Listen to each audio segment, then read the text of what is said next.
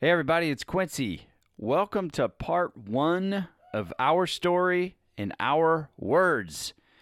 Part of this three part series of Man versus Marriage, mine and Jeannie's story. I hope you enjoy it. Love to get your feedback. Have a great day and roll tide. In this episode of Man versus Marriage, it's our story. It's the story of us.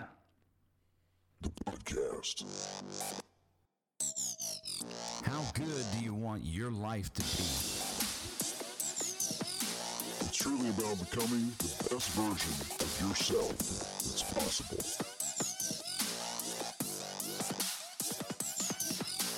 This is Man versus Marriage. The podcast. And welcome back to another episode of Man versus Marriage. It is I, the Q Diggity Dog, in the studio with my wife, Jeannie Moran. Say hello or whatever salutation you like, honey. Hi. Hi. Yes. So today we are going to talk about our story who we are, where we're from, how we met, talk about our marriage, kids, adversity and parenting and marriage, and how did we get here. And the reason I want to do this, the primary reason is, is because when this started, the show started, it was me um, on the mic and it was Coach Rita. And the audience has my side of the story. We did bring you in some from time to time. And then she had some family obligations and had to step aside. So Coach Rita stepped out of the show and you filled her shoes and we started the next era of man versus marriage. Um, and I don't know that our story has ever been put out there in full. So I don't know how long or short the episode is going to be, but it's going to give you a great introduction to who we are, to what our story is about, and to how this podcast became a thing. And I think uh, from the U.S. to Canada to Mexico to Scotland to Nigeria to India to South Africa, Australia, and beyond, even some Ireland listeners in there. Um, it would be nice to have a point where it's like, okay, let's tell our story in our own words. And it might be sticky, it might be messy, it might be complicated. Some questions might take you by surprise. Um, and if they do, honey, just speak up and uh, we'll work through it. But to begin with, I just want to tell a little bit about who we are and where we're from. Um, I just had the privilege of uh, turning 43 years old. And I say the privilege because life is definitely a gift. And um, I hail from the great state of Alabama, uh, kind of back and forth, and uh, went to some school, some college out there, a little bit of school out here in Southern California, um, but ultimately made the move to uh, Southern California for good until now, back in 1997, with aspirations to play some college football and uh, get me an education. And my life took a bit of a different path. Um, but my uh, my story did start in Alabama, and uh, when my parents got divorced, I moved to California with my mom and lived with uh, her and her family. And at the age of ten, moved back to Alabama. Um, for a couple years, back to California at 13, and then finished high school and started college out in Alabama. So that's kind of the story of a very like brief overview of myself and uh, I am one of four kids. Got two sisters and one brother. So I do have some sibling uh, love in my life. I guess you could call it love in most cases. Um, and uh, then back in, you know, the what was it like 2009 ish? Um, my brother and I tried out for The Biggest Loser. We had a great interview, by the way, and we tried out for Extreme uh, weight loss or Extreme Makeover, the weight loss edition, and uh, had a great uh, interview. Didn't make that one because the uh, producer was an Auburn fan, and we are in fact Alabama fans. So I'm certain That'll do it. I am certain that that got in the way of uh, us getting on TV, but it's okay because our life followed another path. We started the Biggest Loser Rejects online and eventually became the Moran Brothers and uh, documented our weight loss journey um, on YouTube. And then decided to start a podcast. As noted, I'm a I'm an enormous Alabama fan. Been working for the same company in my professional life for 21 years. Um, a man of faith, and was a minister for a while. Did some preaching and teaching. Um, was against tattoos until I met my wife. Now I'm covered in them, so that's pretty awesome. um, but Depends on who you ask. well, I'm not asking anybody but you and me at the moment. But that's a little bit. Uh, that's a little background on who I am, and then, honey, just a general overview. I don't want you to give your social security number or anything, but just a little general overview of uh, who you are and where you're from for There's the really not near as much to tell as yours. I've lived in the same place since I was five years old. I've come from a family of four. I've lived in California my whole life. Um, I've wanted to leave California my whole life. Um, we're still working on that dream. Um, you know, I went to college a little bit, but didn't stick for very long. And I met you, and then, you know, we started this long line of have a baby, can't have a baby, have a baby, can't have a baby. So, you know, we've got eight of those now. And then slowly we've managed to grab more Yeah. over the years that, you know, they just kind of show up. And Well- then, you know, we we take them in, they become ours, and then they're screwed because they can't go anywhere because they're ours now. Um, once you give me that title of mom, you're stuck for life. Um, I don't know. There's really not. I mean, I'm writing now. We're we're getting there, and um. So you are an aspiring author I and am. looking to publish your book this year. You come from an Italian. Um, a very large family, extended family. Uh, yeah, on both sides actually. My dad's Italian family is large and loud, and my mom's family, although we're large and loud, is not Italian. We're just large and loud. Yeah, and I'm my uh, my family's namesake is from Ireland, so we come from you know a, an Irish background, and um, of course a mix of everything. But you know what comes along with being Italian or Irish is a little bit of hot blood every now and then, a little bit of hard headedness, We've got that in droves, actually. I think. some uh, staunch, opinionated personalities, and so um, And we're quite the opposite. Quincy is the extrovert. I am the introvert. Very true. We we are completely opposite in that aspect of life. I love going out. Don't get me wrong. I like being out. I like going to games. I like being, you know, having fun. I just don't like being around a lot of people.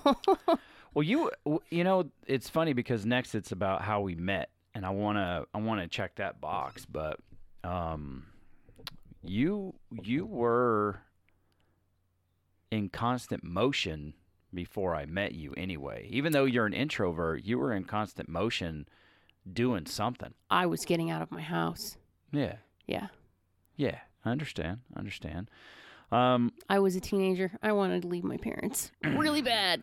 it it happens and i and you know it's funny that we have 18 year olds and more now and to see that happening in your kids is interesting so how do we meet i it's a really interesting story that i've told i've told many times and just listening to it the other day and doing some show prep it actually brought tears to my eyes because it was really it was really cool it was uh, just to hear me talk about it from a couple of years ago but it's pretty exciting how we met, and I'll get into it as quickly as I can here.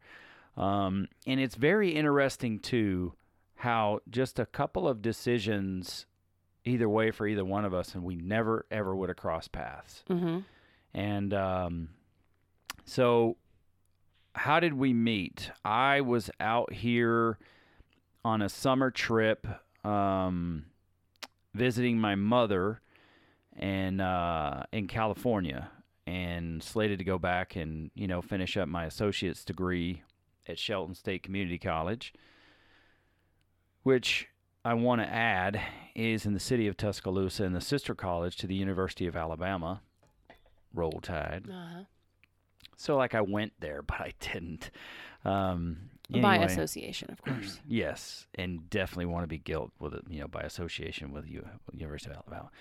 So um, while out here, um, you know, the girl I was seeing at the time took me over to meet the football coach and at the local community college, and I kind of decided at that point I had my heart set on going back to Alabama, but I decided you know, that I was going to stay in California, do some college, play some football, and see where life took me. And there was a church out here, too, that I had been connected with. So it gave me, you know, incentive to stay. Man, I changed a lot for you, didn't I? No, you changed some, but it's not like I'm anti church or anything. But No, I'm just thinking you started at that church. We met. We went there for what? A year, maybe two. And I was like, hmm, yeah, not so much. Let's go to this one instead. Yeah, we did some church hopping, but, uh, you know, we were looking for our fit. So I, um, I didn't fit in many places. Gosh, I Still feel don't. I feel that about me now. Um, so with that, you know, the cost for college was just I I don't know. I just like to be intellectually honest, and I could have lied, got my you know driver's license in California, and gone to college for cheap, which maybe I should have done. But I was you know honest and said, no, I've been living in Alabama, so it was going to cost me triple, quadruple the amount of money to go to college out here until I got my residency, and then I could go much cheaper. Like, I think a unit was twelve bucks unless you came from out of state, and then a unit was like 120 bucks. mm-hmm. So it, I mean, I guess that's ten times the cost. But uh, doing some quick math, so I decided to, uh, you know, stay work for a year and then go back to college. And I did some interviews um, at a at Walmart, at Staples, um, and then this place called U.S. Rentals. That was a family, like a family referral, and um, the first one to call back was U.S. Rentals. So I decided to go for it. You know, I have no I I knew what a lawnmower was, and that was it. Oh, you knew more than me when I worked there because I walked in on the same thing. Family brought me in, and well, not blood family, but family Yeah. brought me in and said, you know, we need somebody. Could you you think you could do this? Yeah, sure. I, guarantee you, I got that job simply because they only had one other female there, and it was a whole lot of testosterone in that building, and I walked in and had my interview. We did good. And then it was like everybody wanted to teach me everything. Oh yeah, So I was like, oh, cool. Okay. I can, sure, I can do this. No problem. Dude, fast forward nine months, and I could not wait to jump a plane to Vegas and go see my friends. And then you were there. well, so that's the spoiler alert. Is I got a job there, and um, You, You know, were got- replacing me. I I'm got- cuter. I got well, you know, honey, there's this thing when it comes to building up a story is you don't you know, you don't lead with the lead, you kind of bury it a little bit. That's not the lead. That was the lead.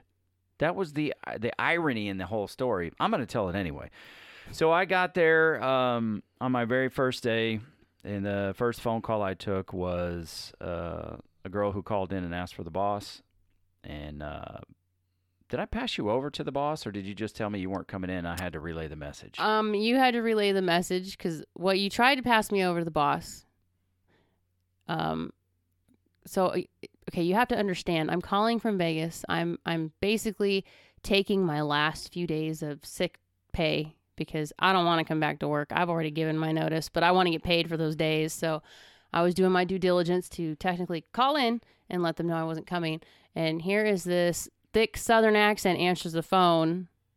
Who the hell is that? That wasn't there when I was there. Um, and you were thick in I your know. accent back then. I, you never t- uh, told me about this part. Yeah. So I didn't it didn't click for me that why you were there or who you were, but then you took the message and passed along that I was not coming in and I took another couple of days in Vegas to be stupid and have a good time and when I came back, you were there. Yeah, so my first day was your last day, and you called out sick. I took the phone call, and that's where we were connected. Really odd. I It's- still laugh at that too. it's Who doesn't really- show up for their last day of work? Well, good on you. And I was just done with it. Let's just be honest. I was a teenager and I was so over it. I well, it's couldn't. it's interesting because um, that was basically our first point of connection. But I made fast friends with some guys around there, and one of them, um, one of the guys there, had a big family, and um, ended up becoming a mentor of mine. But in in the short term, you know, we started spending some time together, and he needed a babysitter. You know, and I I'd watched Sally, Josh, you know, that kind of stuff. Now, never really been a a big time babysitter, but you know, was like, yeah, sure, I'll I'll babysit, not a problem. I love kids anyway, so you know, got there, met the family, did some babysitting, and at at that time, you know, they had um, one child in diapers, I think. Mm, I'm pretty sure. yeah, because by the time I came on scene, the youngest was like three months. Yeah, so it ended up, you know, She was, I think she was pregnant when you were babysitting. Yes. So it was a total of um, five kids at that time. S- yeah, five kids, then six, then seven. So five kids at that time, young kids. You know, um, one one of the children was in diapers, and uh, you know it was um, it was tough, but I figured I could get through it. And then when the baby came on board, I was like, oh, bro. Um, Tap out. I need, I need some help, you know. And at that time, me and uh, uh, my buddy, we had started working out in the gym, and you know, our relationship had started get you know growing more beyond work and into a friendship and and whatnot. And he had tried to set me up with another gal before that, and that gal just, I think, kind of thought it was dumb, which is I don't blame her. Anyway, she was she lived in Alabama anyway, or she was headed to Alabama to go to space camp, or she was like a teacher or an instructor at like space camp or something like that in Huntsville. So she was out visiting and was a friend of the family from a long time ago, but it didn't work out. Anyway, um, one day he comes to me and he says, "Hey, I got this girl that I want you to meet." And you know, he told me her name is Jeannie, and uh, she actually used to work, you know, over at at uh, the company. And I was like, "Really?" And I had you confused with uh, the old bookkeeper. I, Oh, I no. That's and I was me. like, "Is that who she is?" He's like, "No, that's not her." Anyway, um, to make a long story short, here he shows me a three by five card with your schedule on it, and I'm looking at him going, "Oh, dude, you know, I don't know who this chick is, but on paper, she's super hot. She's hot on paper. I can't wait to meet her." And uh, he said, "You know," I, I was like, "I- "Is she hot?" He said, "Yeah, she's pretty." I'm like, "Ah, cool." You never know what you're walking into, you Mhm. know. So um, as time got closer on for me to to meet you, this was a complete and total setup that you were not aware of. You just thought you were coming to help me babysitting, but it was actually a setup. He had something else in mind, and as time got a little closer, I got super nervous. So I ended up inviting a couple of my friends from church. Um, Now, mind you, I was told that I was coming under the premise that the current babysitter needed an extra set of hands and some help with the youngest because he was three months old, and I was only supposed to stay until he went to bed. Just, just help get the little one taken care of, and then you're free to go. And I was supposed to actually be going on a date that night. you were? I was, but my date canceled right before I pulled up. Oh. Fate has a way. Anyway, that's why you were dressed so nice. Uh huh. Oh my goodness, you dirtbag. Why?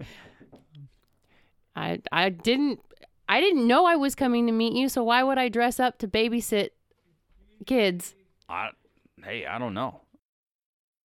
So that's the first time I actually remember hearing that you were going on a date that night and it canceled. If you've told me that in the past, I have.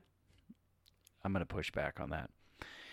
Anyway, I had a couple of friends come with me because I was so nervous to meet her. I knew it was a setup, and um, I could only imagine when she shows up and there's two extra people there. She's like, "What am I doing here?" Anyway, she was in the kitchen talking with a very good, uh, or she was in the kitchen talking with my friend's wife.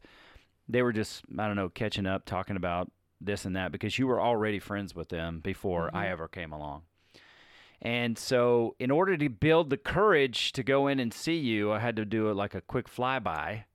And um, at the time, you know, they had one girl, the rest boys.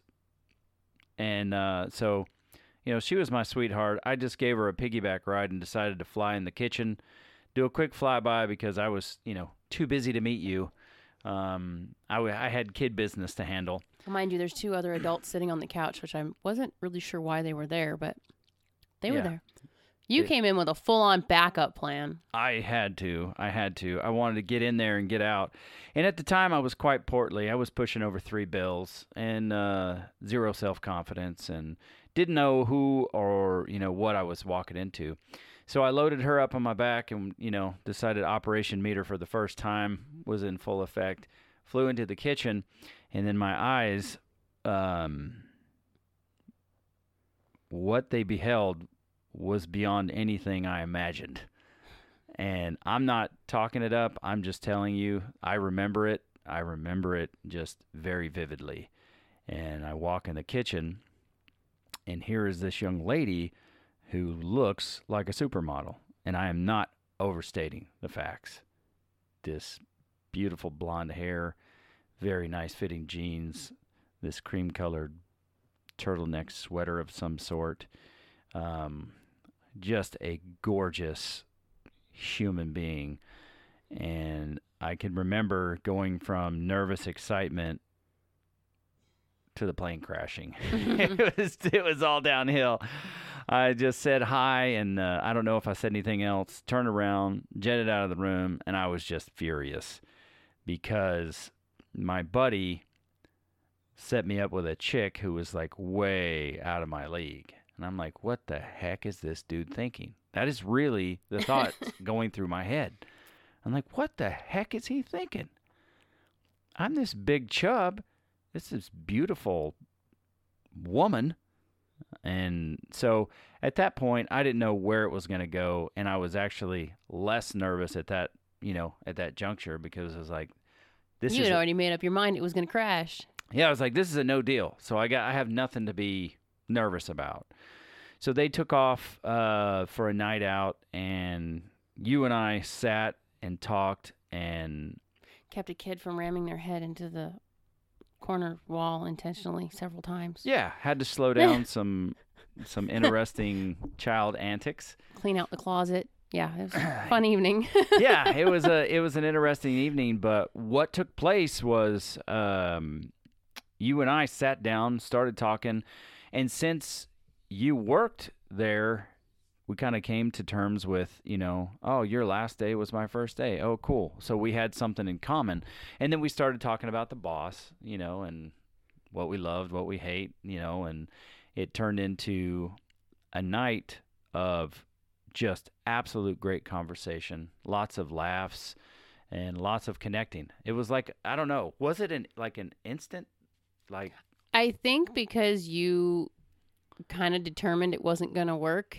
you let down your guard and you just relaxed a lot. So the conversation was real easy. We had a lot in common. Um, we knew a lot of the same people, so that made it easier to to talk. Um, you did have the other two there, which chimed in periodically and kind of kept the conversation going. Plus, we were watching Men in Black, and it, honestly, thinking back on that night, any awkward situation that could have possibly happened happened and probably kept the ice broke for us because it was like the random this one's banging their head on the wall and we need you to go stop him. I'm sorry, what?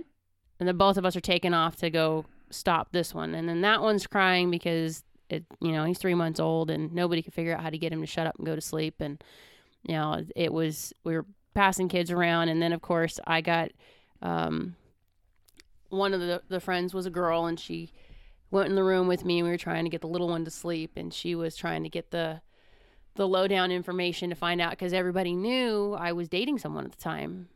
Well, you were on a break. Oh, wow. Yeah, we were on a break. We were supposed to go out that night. That got canceled. That was the official we're on a break conversation. The break conversation happened that night Yeah. before you showed up. Yeah. So that was an interesting an interesting scenario.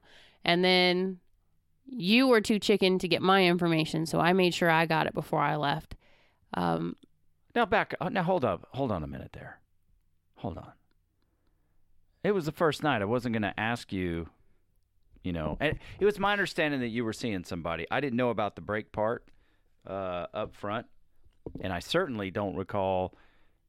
This is new information to me that you were set up to go on a date, and that that night he put the date off, and that was the night he decided to go on. this is not new information to you. I I guarantee you this is not new information to you. Well, what did they do? Cut these memories out when they took parts of my colon out or something, or what? Um, I don't know about that. If you keep your memories in your butt, we have a problem. Um, It's not the butt, it's the gut. they're all attached. And that is But- where memories and emotions are. Thank you. So maybe it got saying. removed. I'm just saying, back this up for a second and think. I came in dressed really nice, had my hair done, had my makeup on, and I was babysitting.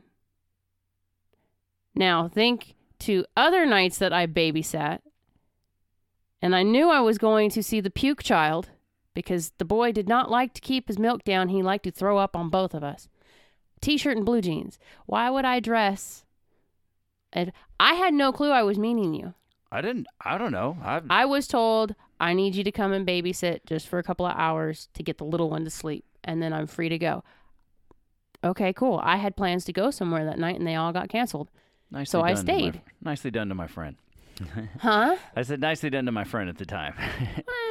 Maybe, but maybe that was the case. Maybe it was just a quick because I didn't. I had no understanding of that. I figured you were staying the whole time with me to make sure that we would take care of the kids. I was supposed to just stay long enough to get him down to bed, and then I was supposed to take off and go do my own thing. But I ended up staying. I mean, my plans changed. What the hell? That's what I was going to do, you know. So I hung out, and the conversation was good. Your friends were funny. Um, I just I distinctly remember, you know, us talking everything from life to fishing to football to do we want to start a family. Um, it was probably one of the greatest conversations that I had had, and it became so easy to talk to you. And I didn't. If it's something you told me that he put the brakes on that night, then he put the brakes on that night, and thank you for doing that, sir uh, because it worked out. Because technically, when you're on a break, you're free. You have no obligation. according to, to friends, person. yes, yes, you are. you're free. You're on a break. Oh, we were on a break. Exactly. um.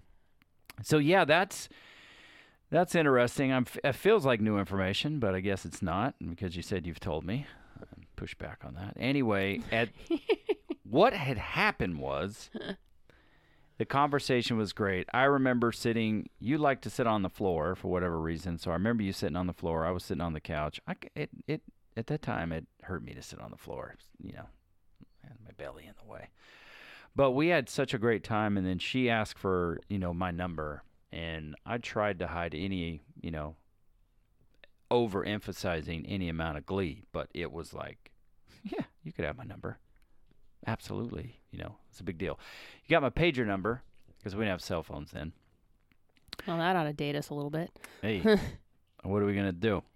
Um, and then from there, we were basically peanut butter and jelly. Wouldn't you say? Yeah, I think we started hanging out. We we did it a little bit different because we hung out with other people, Yeah. and that was kind of weird. I For think. you? Well, yeah, in a dating scenario, I didn't usually hang out with other people unless I went to a party or something, but I'm not a people person. I don't like to be in crowds, so eh, dating somebody, I didn't go places where I had to click into party scenes or teams. I mean, the guy I was dating at the time was a baseball player, and every time we went out somewhere with a group, it was the same Yeah. group of guys and I just I never fit that scenario. I was always the one in the corner watching everything happen. So for you and I to be hanging out with a group of friends, it was really different. Yeah. But I I could imagine that. Um, and for me, the more people, the better, because I just loved people. yeah, lots you did. and lots and lots of people.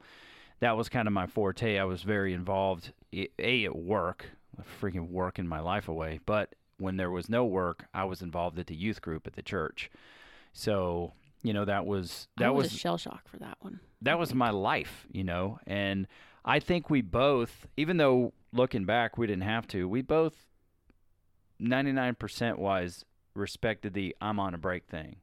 Yeah. And so we endeavored to grow our relationship as friends and we talked constantly. We spent time together constantly. But aside from that one time at Magic Mountain, there was nothing really physical between us. Yeah, and even at Magic Mountain, it was just hugging. It wasn't anything. Yeah. Yeah, it was. I mean, we didn't uh, even have our first kiss until the breakup was finalized for sure, and then you and I were like six weeks into dating. Yeah. So, So- we we took it slow, and we purposely took it slow, um, on the dating side. But as far as the talking, connecting, Yeah, but boy, once we got the go ahead on the dating side, man, we went full bore and we started making things happen. It's like, okay, I got a promise ring. Okay, in six months we were engaged, and then a year later we were getting married. And the only reason we waited a year is because I wanted a certain date right? for a very sentimental reason. Otherwise, I mean, you were ready to go the next week and let's just get this done. So I think if if I hadn't wanted that, um, we got married on what would have been my great grandmother's 90th birthday, and um, I did that on purpose. She was one of the the big influences in my life and one of the the closest people to me. So I wanted to make sure that there, she was there, so to speak. And um, otherwise, we probably would have been married a lot sooner. Yeah, and I remember uh, I took a trip to Alabama to visit family, see my brother graduate, and then uh, bought a promise ring. But before that, um, when we were in Lake Havasu, you know, with your parents, I I did what I thought was right and asked your dad permission to court you. With the, you know, and courting is which I'm pretty sure made my dad really super confused why is that? because you were asking him for permission to date me, not permission to marry me. Nobody ever asked my dad permission to date us. They just show up and we take off in the truck as fast as we can before dad really gets a chance to Yeah. do more than say hi. Well, courting is, in my understanding, as growing up, is way more, way more, a, a way bigger commitment than just dating because it's taking your relationship to a level to say this dating is with intention that we're going to. That's what I'm saying. married. You probably hit him with a really strange concept, but Well, he was sitting in the recliner, just looked at me, and I said, you know, I'd I'd like permission to court your daughter, and you know, he's like, "Are you sure?" I said, "Yeah." He goes, "She's high maintenance." I said, "I can do high maintenance, but I'd like to I'd like to court her," and he said, "Yeah." Um, and I had asked your mom as well. Now wait a minute, am I getting that backwards? I went to your house to ask permission to court, and then I asked your dad permission to marry you. Yes, that's it. Because I remember uh, your dad was at work, so I asked your mom at your house if I could have permission to court you. And then the marriage question is where I asked your dad in Havasu, and he said yes. So a little twist of the timeline there. So it was interesting. And man, if if every step of the way we hadn't faced adversity, I don't know, maybe it just wouldn't be a part of our story because there was all kinds of adversity and planning our wedding and people pushing back and planning our wedding, dude, just getting engaged. My gosh, we just we were surrounded by yeah. stuff from the get go. But also looking back at it, Some very There- defining moments. you had a lot of people that had you on this. I don't want to say it's a pedestal, but they just had this frame of mind of who you were. And I didn't see you that way. I just, I really didn't because you, when we talked, it didn't make sense. Is that to say that you thought people had a lot of admiration for me and you had none? No, people were afraid of you. Afraid of me? Like they were afraid that if they did something that that was not biblically correct or if they did something that you know you would be disappointed in, it was like all hell would break loose on them because you just you just don't disappoint Quincy and I'm over here thinking seriously? that's not me. Like no, that's why it didn't make sense to me. And I was the, um, well, I'm still known as the bullshit meter in our house. I was the one that people came to me and told me all their stuff. Like I'm the corrupt one, so it's okay to tell me because I'm not gonna, you know, I'm not gonna be disappointed in you. I did, however, tell them straight up, get your shit straight. I, I don't have a problem doing that. I still don't have a problem doing that. But I think, um, I come off to people. Uh, I have more of an edge, I guess, just because I don't. I, I I've never done the fake thing. I've I've never been able to deal with it. You had a lot of people in your life that were not. They weren't bad people. They were just doing stupid things, Yeah, and they were they were not on board with us because I was so different to how they saw you. I was going to corrupt you, and that was like that nobody could handle that. They had a big issue with it. And then it just kind of went from there. I think even in the beginning, whether we intended to make the boundary or not, we just started hacking people out of the way because they weren't for what we were doing. And we might not have done it exactly the way everybody would have wanted us to do it. Well, there were people that come that had come to me and said, "I don't, I don't like this girl for you. I don't like the way that you know she treats you, or I don't like this about you." And it's like, well, explain that to me. You know, I didn't know the help me understand or what does that look like at the time. I was, you know, like a teenager, 20 years old or so. They didn't like the way I treated you because if something wasn't right or I didn't like something, I would tell you. Yeah. and that bothered people because I'm not. I- don't know how to be very discreet or what's the word I'm looking for. Diplomatic. Mm, yeah, I'm not PC about much when it Yeah. comes to telling, just calling stuff. But that's why you and I clicked so well because you would rather have someone tell you, dude, you're doing this and it sucks. You shouldn't be doing this. Yeah. You know, this is not your personality. What are you doing? You would rather have that blunt, straight up, this is what I see, and then have the conversation about it than to let someone go, well, I'm just not sure that um, this is what God wants for you, or I'm just not seeing that this is the the thing you should be doing. It's like, yeah. don't sugarcoat shit. Just say it. And, Yeah. you know, say it to Messy. We'll clean it up later. We didn't know those terms, but I think in a way we've always kind of lived that way. We just got better at figuring it out. Well, there, you know, with with that, I don't know why the forces were so great against us getting together, except for that being the case, and th- and that's hard. And that- we've actually talked about that a lot lately. Just to take a rabbit trail real quick of how I just don't necessarily resonate with everybody because instead of giving me or telling me what you think I would want to hear all I care about is what's true. One message, what's true. And I have I can be very direct and cutting edge and, you know, sharp and mean and downright dirty. I just choose to say the truth in more of a diplomatic manner because I don't I don't I, my my goal is not to to beat anybody down. You know, I could be straight. I could be straight to the point. I can. And I could back then too. And I had enough room for anybody who made a mistake. And I wasn't worried about people disappointing me. See, I- people didn't see it that way. And I think it, it's because looking back and remembering some of the conversations, you were brought up in a very strict religious belief. Mhm.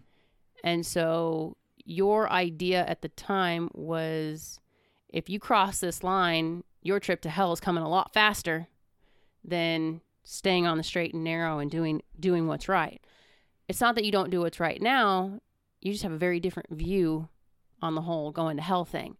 But back then, the people that we were around, I think that was their worry was like, if I tell you, then I've just agreed that, you know, I'm doing something wrong and I'm going to hell, or I'm going to have to own it and I'm going to have to repent for it and I'm going to have to do something to make it better because that was their their trigger or whatever.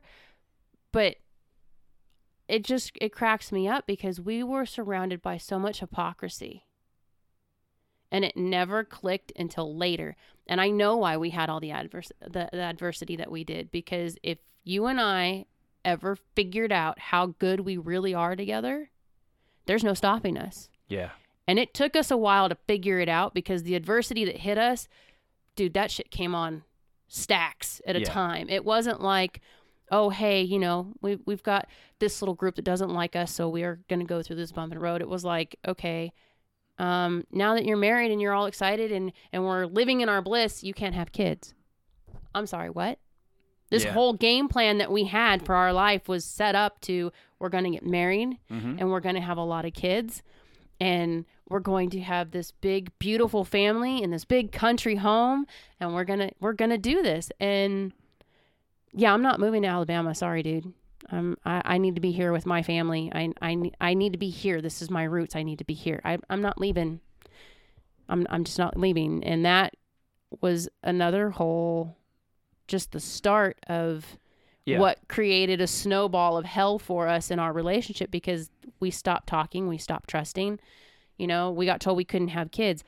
That wreaks havoc on everything because your mindset goes from, you know, we were newlyweds. I'm not even going to sugarcoat it. When you're newlywed, sex is the thing. It, I mean, you got a free pass, dude, for as much as you want, except for that one week during the month. And we didn't hold back on that. But then when somebody tells you you can't get pregnant, it was like we started studying how do we do this? What do we need to do?